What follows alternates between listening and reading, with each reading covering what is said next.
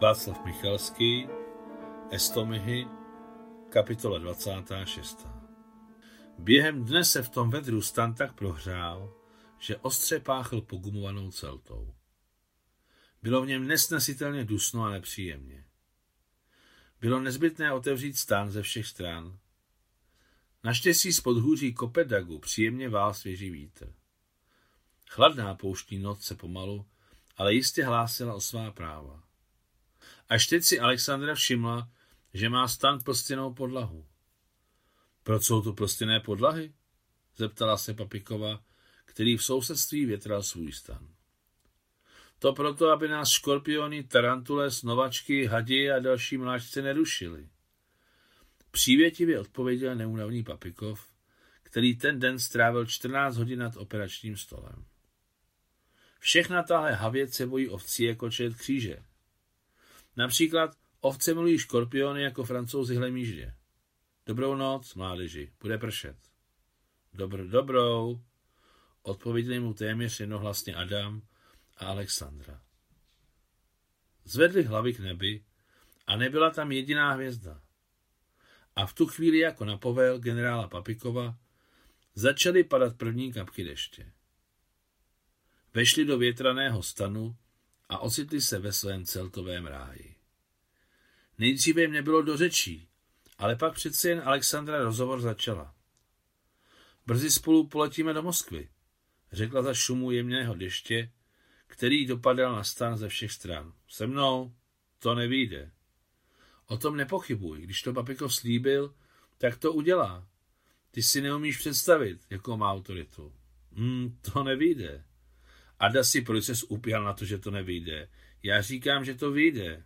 To nevyjde. Proč by to nemělo vyjít? Teď jsou všechny možnosti zorganizovat tvůj útěk. Jednoduše tě vezmeme sebou. To nevyjde. Tábor na Sirném dole? To je peklo. Možná. To nemohu potvrdit ani vyvrátit. Nebyl jsem ještě v nebeském pekle. Řekl s lehkovážným úsměškem v hlase Adam. Možná. Tam nikdo dlouho nevydrží, to vím dobře, řekla vřele Alexandra, která si hned vzpomněla na děcůka v Semenovce a smrt síry ve stepy. Nežijí tam dlouho, to je pravda, ale čekají mě tam pacienti, je tam Semečkin. To jako jak? Řekla Alexandra s těžkým zakuktáním. Ty, ty, to, ty odmítáš utéct? Samozřejmě. Co to říkáš? Co to má znamenat, Adasi? No já říkám, že tam na mě čekají lidé. A my co, nejsme lidé? My nejsme lidé? A tvoje děti, já, Ksenie, my nejsme lidé? V napjatém mlčení, oddělení jako na onom světě, šuměl dech za tenkými stěnami. Ty znáš Ksenii? Znám. Byla jsem tě hledat, seznámili jsme se. Prcky znám, jak Adama, tak Alexandru. Mají tvoje oči. Pořád. Myslel jsem, že smavnou. Pořád mají tvé modro modré. Někde v dálce za stanovým městečkem zazněly dva výstřely z pušek. Zřejmě se někdo pokoušel prohrvat ochranný kruh. Máš pravdu, řekl Adam po chvilce ticha, ale nemohu utéct, to nevyjde. Vyjde to, zašeptala přesvědčivě Alexandra a otočila se k celtové stěně stanu, která se zachvívala pod proudy deště. Ano, máš pravdu, nežijí tam dlouho, pronesl nakonec po protahující se pauze Adam. Ale Semečkin to je takový člověk, že život zorganizuje v podsvětí. Za poslední čtyři měsíce nám neumřel ani jeden člověk. Před Semečkinem potřebovali každý kvartál nové pracující. Ani ochranka to nemohla vydržet. Stříleli se. Ale teď je to něco jiného. Semečkin přemístil tábor za hranice dolů, přitom na správnou stranu. Bral v úvahu, jak foukají větry, aby nepřinášely smrt. Postavil sprchy. Vybudoval zdravotní středisko. Jídlo není špatné. Dokonce nám dávají maso. Zabezpečuje léky. V zimě dřevo na topení a s dřevem je tady problém. Máme jednoho zasloužilého inženýra, co si tam odpikává trest, tak vynalezl železná kamna. Polena v nich hoří 10 hodin, respektive tlí, ale dávají hodně tepla a to dostačuje. Takových železných kamen jsme svařili spoustu. Semečkin má tahle kamna jako hlavní produkt na výměnu. Líbí se civilům i vojákům. Semečkin se dokáže se všemi domluvit. Jak s hlavním velitelstvím tábora, tak s místní administrativou, i s vojáky a kriminálníky. Za něj se ani stráže nechovají jako dobytek, jak to obyčejně bývalo. Máme pořádek jak v dole, tak na ubikacích. A sedmihodinový pracovní den a plán se plní. Lidé ožili. Jak je mohu opustit? Adam ještě dlouho vyprávěl o Semečkinovi, o svých nemocných, zázračných kamnech a pořádcích v lágru. Vyprávěl tak dlouho, dokud nezjistil, že Alexandra spí. To nevíde. Nezněle nakonec zabručel, aniž neobjel ženu. Všechno vyšlo. Pravda, ne tak, jak počítal Alexandra. Jak se říká, člověk míní, ale Bůh mění. 13. října poslal Papikov Adama Dombrovského s hlídkou po městě. Takový byl tehdy pořádek. K se povinně přidával lékař. Jděte, vyměňte si dojmy a urvěte se od operačního stolu, řekl Adamovi. Udělám to sám, jsme s děvčaty sehraní. Navíc nic složitého neplánujeme. Bylo to stále těžké, ale říkalo se, že se to zlepšilo. Hlavní bylo, že zločinnost byla na úbytě. Adam šel hlídkovat ve speciální důstojnické uniformě s výložkami kapitána vojenské lékařské služby, kterou na Alexandřinu prozbu sehnal Herakle Solomonovič. Adam šel na hlídku bez zvláštního nadšení.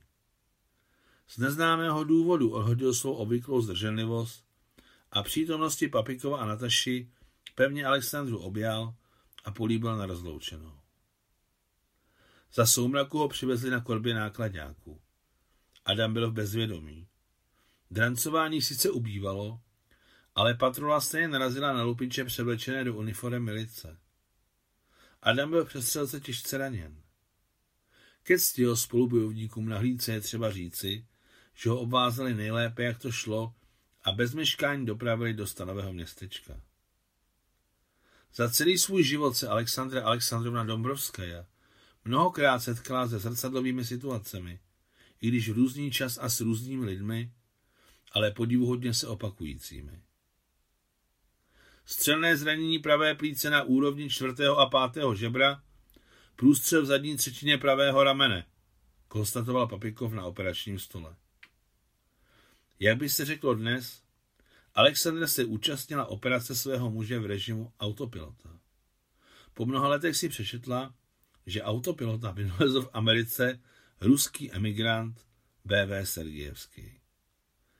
A co se týká samotné operace, úplně stejnou dělali na Sanomirském plazdarmu malému moskevskému generálovi, který teprve nedávno přestal Alexandru obklíčovat svými návrhy.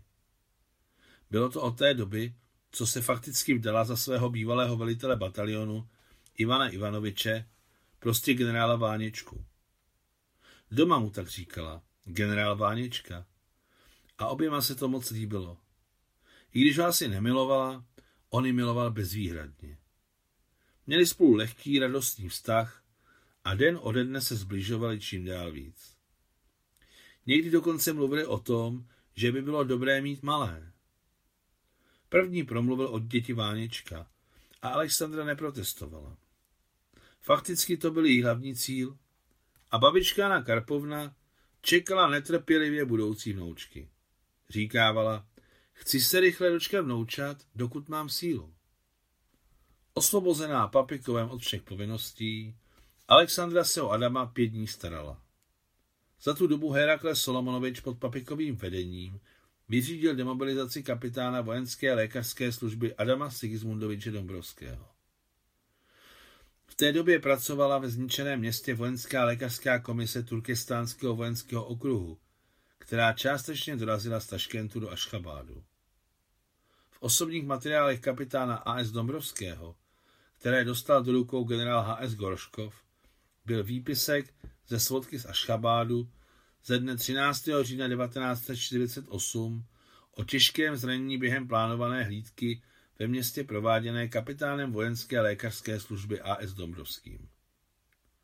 posudek o generála vojenské lékařské služby A.S. Papikova na kapitána vojenské lékařské služby A.S. Dombrovského jako jeho asistenta, který se projevuje jako vysoce kvalifikovaný chirurg ve složitých operačních podmínkách. Dále příkaz na další léčení kapitána A.S. Dombrovského v chirurgickém oddělení Moskevského lékařského institutu podepsaný zástupcem ministerstva zdravotnictví SSSR.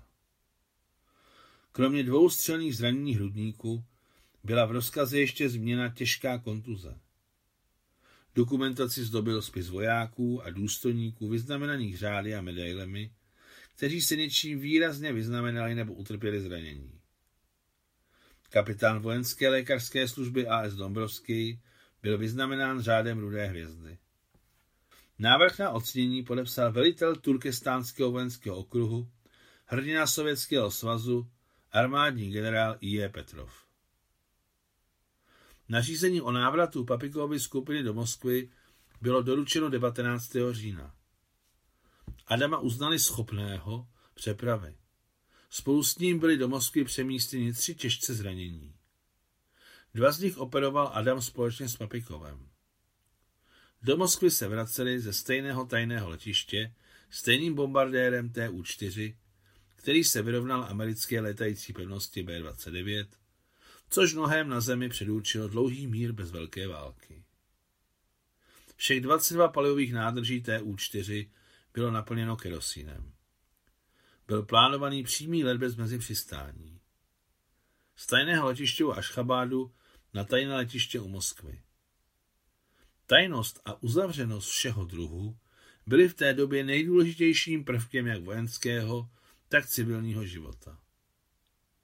Ivan Ivanovič a Herakles Solomonovič zůstali v Ašchabádu pomáhat veliteli turkestánského vojenského okruhu Petrovovi, který byl po smrti svého syna mimo sebe a nepohyboval se jako živý člověk, ale zavedený mechanismus.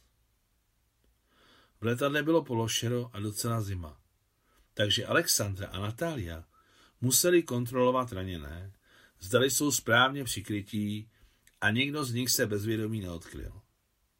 Papikov řekl, že let bude minimálně pět hodin a s tím si odešel zřímnout na matračku do pilotní části. Vyspi se ty, navrhla Alexandra Natália. Mně se vůbec nechce spát, děj zvládnu to. Silné motory monotónně hučely a červené světlo u vchodu do pilotní kabiny zářilo. Letadlo zřejmě letělo velké výšce. Každou minutu bylo chladněji, takže Alexandra přikryla raněné prošívanými dekami, kterých bylo naštěstí dost. Sláva Bohu, všichni ranění, včetně Adama, tvrdě spali. Před naložením do letadla jim dali injekce proti bolesti a na uklidnění. Alexandře se spát nechtělo. Všechno se tak zamotalo, že jí z toho nebylo dobře. To se prostě nedalo. Bylo potřeba postupovat tiše a opatrně. Jen tak se dalo něco řešit. A rozhodnout se musela jen ona. A není v ničích silách jí pomoci. Ani v máminých, Papikových, Natálíných, ani v Adamových. Ksenijných, ani generála Váněčky, Alexandra musela všechno držet v sobě všechno si rozhodnout a převídat sama. Na konci června 1948 Ksenie Polovinkina přece jen přijela, aby nastoupila na Moskevskou univerzitu. Jak se již dříve s Alexandrou dohodli, přišla přímo z nádraží do správcovny. Místo, kde se nachází, bylo již podrobně popsáno v dopise z poloviny dubna. Ksenie přijela v neděli 27. června. Dorazila do Moskvy s pomocí stejného přednosti stanice Semenovka Děcuka, na kterého se obrátila, odkazující na Alexandru jako svoji sestřenici. Alexandra a Anna Karpovna věděli z Ksenia dopisu, že zvládne přijet na konci června. A byli na setkání připraveni. Ráno Alexandra vyprala povlečení pro hosta. To teď vyselo na telefonní šňůře natažené mezi starým topolem a správcovnou do otevřených dveří, ze kterých se povlečení dobře hlídalo. Anna Karpovna se na možný příjezd důkladně připravila. Uvařila chutný postní borš, nasmažila karbanátky a opekla pyrok s jablky. Je, u vás to krásně voní. Bylo první, co Ksenie řekla, když se náhle zjevila na Prahu správcovny. Čekáme na tebe.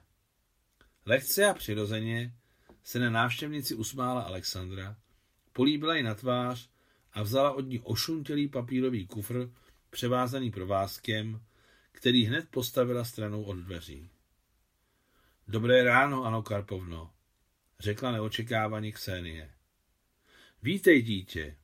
Pro Alexandru ještě nejneočekávaněji odpověděla máma čistou ruštinou.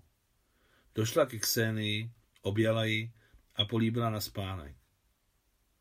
V komunálním bytě pro čtyři rodiny, kde teď bydlela Alexandra s generálem Váněčkou, byla velmi slušná koupelna se sprchou a bylo se možné dovést Ksenii, aby se po cestě vykoupala.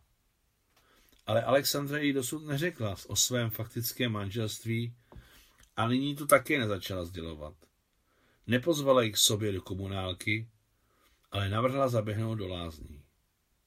Jsou tady vedle, fronta tam určitě není. Je neděle a vedro.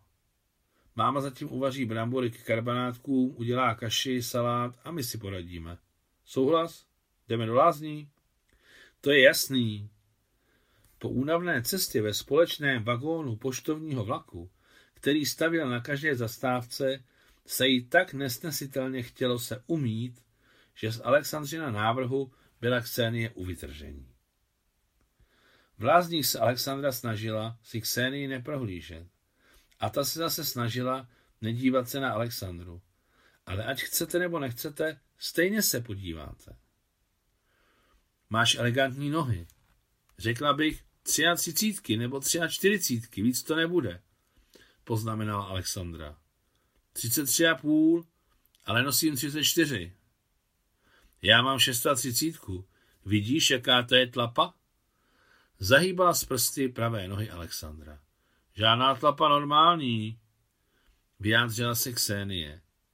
Tehdy je ani nenapadlo a nemohlo napadnout, že v době jejich vnuček bude čtyřicítka a jedna čtyřicítka naprosto všedním jevem. Máš lepší figuru než já? Dodala bezzelstně Ksenie. Seděli v sauně mezi těmi příjemné horké páry. Lázně byly v Moskvě v té době čisté. Lidé si tam přicházeli nejen umít, ale i poveselit. Nemám lepší figuru, řekla Alexandra. Jsi zkrátka menší a jakási pěkná. Chceš šlehat metličkou? Stejně jsme si je koupili u babulky u vchodu. Saunuješ se ráda? Našlehej mi. Nevím, zda to mám ráda. Neznám to. U nás na jihu nikdo saunu na zahradě nemá. A do společných jsem s metličkou nikdy nechodila. S metličkou a pálenkou u nás chodili do lázní jen muži. Pojď, našlehám ti a potom ty mě. Bude se ti to líbit, navrhla Alexandra. Hm, tak jo. Hele, a odkud znáš jméno a čestvo mojí mámy? Vždyť jsem ti ho neříkala, zeptala se Alexandra, když odpočívali po sauně. Ne, jednou si ho řekla. Pamatuješ si, jak vír chytil zajíce a ten křičel? Tenkrát si mi řekla o své mámě ani Karpovně. A ty si to hned zapamatovala? No samozřejmě, všechno si o tobě pamatuji. Po návratu z lázní jim bylo příjemně, sálali mládím a vzájemnou přejícností. Zítra ráno půjdeme nejdříve ke mně do práce, omluvím se tam, pak tobě na univerzitu podat dokumenty. Rozhodla u oběda Alexandra. Otud je to do Mochovky, co by kamenem dohodil. U vás je všechno tak dobré, hledíš do očí Ani Karpovny, řekla Ksenie. Také bych se chtěla naučit vařit. Naučím tě, dítě. Opět k Alexandřinu údivu odpověděla rusky návštěvnici Anna Karpovna. Ve vaření, stejně jako ve všemi důležité chtít, bez duše ani borš neuvaříš. Moje babička to říká přesně tak, zasmála se Ksenie. Měla silný a čistý hlas. Abys mohla dokumenty podat, potřebuje žádost, vlastní životopis, maturitní vysvědčení a to je všechno. Pokračovala v pracovním rozhovoru Alexandra. Máš občanský průkaz? Samozřejmě. Ukaž. Podíváme se, co se s tím dá dělat. Ksenie podala Alexandře svoji občanku. Bože, S tím není potřeba nic dělat. Že tam nemáš ani zmínku o manželství jen dětech. Proč? Když jsme se brali, ještě jsem neměla občanku.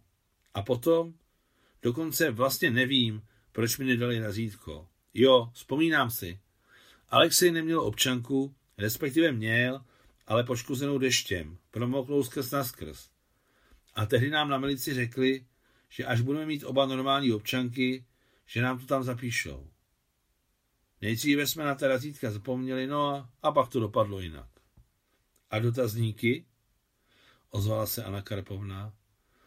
A co dotazníky? Odpověděla na otázku otázku Alexandra. Jste vdaná, nejste vdaná, nehodí se škrtnete? No tak škrtne, co se nám hodí, když dojde na dotazník. Ale ještě se tam musí dostat. Dostanu se tam, řekla tiše a nepříliš přesvědčivě Ksenie. Pamatuješ, jak jsem ti tenkrát v osadě řekla, nemusíme se nikomu spovídat, abychom přežili, nemusíme zrazovat, ale chytračit potřebujeme? Pamatuješ? zeptala se Alexandra. Pamatuji, odpověděla sotva slyšitelně Ksenie. Souhlasím. Ten samý den ve správcovně napsala Ksenie žádost o přijetí na univerzitu a správný životopis pro svých necelých 18 let. Ksenii přijeli do prvního ročníku fakulty biologie Moskevské státní univerzity a teď byla na Bramborách někde v Moskevské nebo Kalužské oblasti. Možná si již vrátila studovat a nemá ani ponětí o Adamově a Alexandře. Bylo to vytrvalé děvče, tak Ksenie. Byla chytrá i krásná, matka dvou dětí a k tomu ještě o deset let mladší než Alexandra. I mámě se líbila. Anna Karpovna dokonce navrhla Kseni, aby se neubytovávala na koleji v místnosti pro 16 lidí, ale zůstala u nich ve správcovně. Ta však odmítla. Hele, ona je tvrdý oříšek, řekla o ní Anna Karpovna. Věřím, že se o Adama postarala a má čisté oči. K tobě se Sašo chová jako ke starší sestře. Jako ke starší ženě, řekla tenkrát kousavě Alexandra. No, to rozsoudí Bůh, řekla po dlouhé pauze s usměřujícím úsměvem Nartek Anna Karpovna. V každém případě ona tebe nezradí. V proměnlivém šeru dálkového bombardéru TU-4, letícího temnou nocí, schopného jedním úderem smazat z tváře země velké město, například Hirošimu, kterou již zničilo před třemi lety stejné letadlo B-29, Alexandra náhle usnula v hlavě lehátka svého muže, aniž by věděla, co ji čeká. Na bílém chodníku sedí žebrák, zabalený do černého pláště s kapucí. Celé jeho tělo je zahaleno tak těsně, že ven trčí jen ruka z prsty. Kůži na hřbetu dlaní má suchou, temnou jako kousek starého dřeva a zevnitř mírně narůžovělou, podobnou mořské mušli. Žebrák je mlčenlivý a nehybný. Je to strašné. Zkuste mu nic nedat. A ona, Alexandra, rychle dává do jeho dlaně nějakou neznámou minci. Vas koste das, vas koste das, ozývá se za jimi zády. Babičko, podívej, to je pravoslavní kostel. Říkají vzrušeně rusky nějaká mladá žena a ve stejnou chvíli se rozhne zvon na věži a proudy světla směřují z oblohy a ona vidí vpředu malý bílý kostel s modrou kopulí a pravoslavným křížem nad ní. Babičko, dnes je estomihy, neděle před popeleční středou. Ozývá se ten samý mladý hlas. Pojď mi do kostela, babičko, prosit za odpuštění. Babičko, odpust mi. Bůh ti odpustí, Aňo, já ti odpustím. Odpust i ty mě hříšnici odpoví Alexandra Alexandrovna a vzavše se za ruce jdou přes ulici, podél níž stojí vysoké palmy se šupinatými kmeny a dlouhými listy, jakoby vyřezanými z plechu a svázanými do trsu u samotného vrcholu. Adam se ve spánku zavrtěl a Alexandra se hned navrátila ze svého krátkého zapomnění. Upravila deky na všech raněních a vrátila se do záhlaví Adamových nosítek. Červená žárovka u prostoru pro piloty jasně a velmi neklidně zářila. Když si vzpomněla na mimovolný a divný sen, s potěšením se zamyslela, že jestli jí je souzeno stát se babičkou a bude mít vnučku, pojmenuje ji samozřejmě Aňa. Jinak to ani být nemůže. V monotónním hluku motorů těžkého bombardéru, v načervenalém světle opuštěné žárovky nad odděleným prostorem pro piloty mezi nebem a zemí, Alexandra fyzicky cítila, jak se všechno v jejím životě zamotalo. Tehdy v letadle se jí zdálo, že vyhrotit více situaci je jednoduše nemožné, ale ona se vyhrotila. Konec 26. kapitoly.